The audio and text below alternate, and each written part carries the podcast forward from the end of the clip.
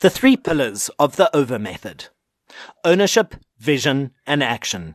Three incredibly powerful words. You will have definitely heard of them individually as effective tools for growth. The secret is how you use them, and in particular, how you combine them. They become exponentially more powerful when stacked together and used in this particular order. In the three parts of this book, I explore each of these concepts and how they can dramatically affect you, liberating you from suffering and propelling you towards your dream life. Let's explore these ideas here before we begin. Ownership.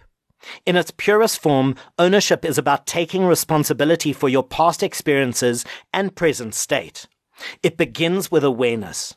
First, awareness of your emotional attachment to past events and the narrative you've created in relation to them. And second, awareness of your thoughts, feelings, and actions as events unfold in the present moment. When you take full ownership of your life, you accept that you are 100% accountable for your inner state of being at any time. You understand that, regardless of circumstance, you have the power to determine your own narrative. If you choose to, you can shift the meaning you've attached to past life events, and instead of being a victim, you can become a victor. When you adopt a mindset of radical ownership, you no longer blame or complain. You start to see that the role you have played in every situation has brought you to where you are right now. In part one, I'll show you how every single experience you've had in the past was perfect for you today. That everything happens to you is exactly what you need in order to wake up and grow.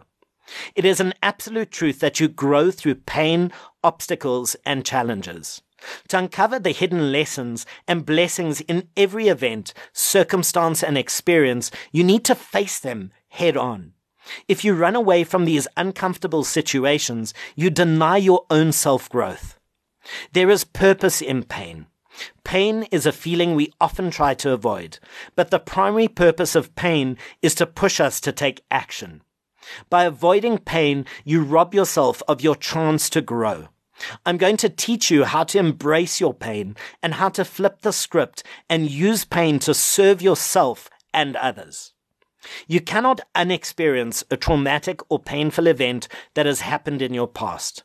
But when you take ownership, you realize that you have the power to shift your perspective and embrace a healthier relationship and emotional attachment to that event.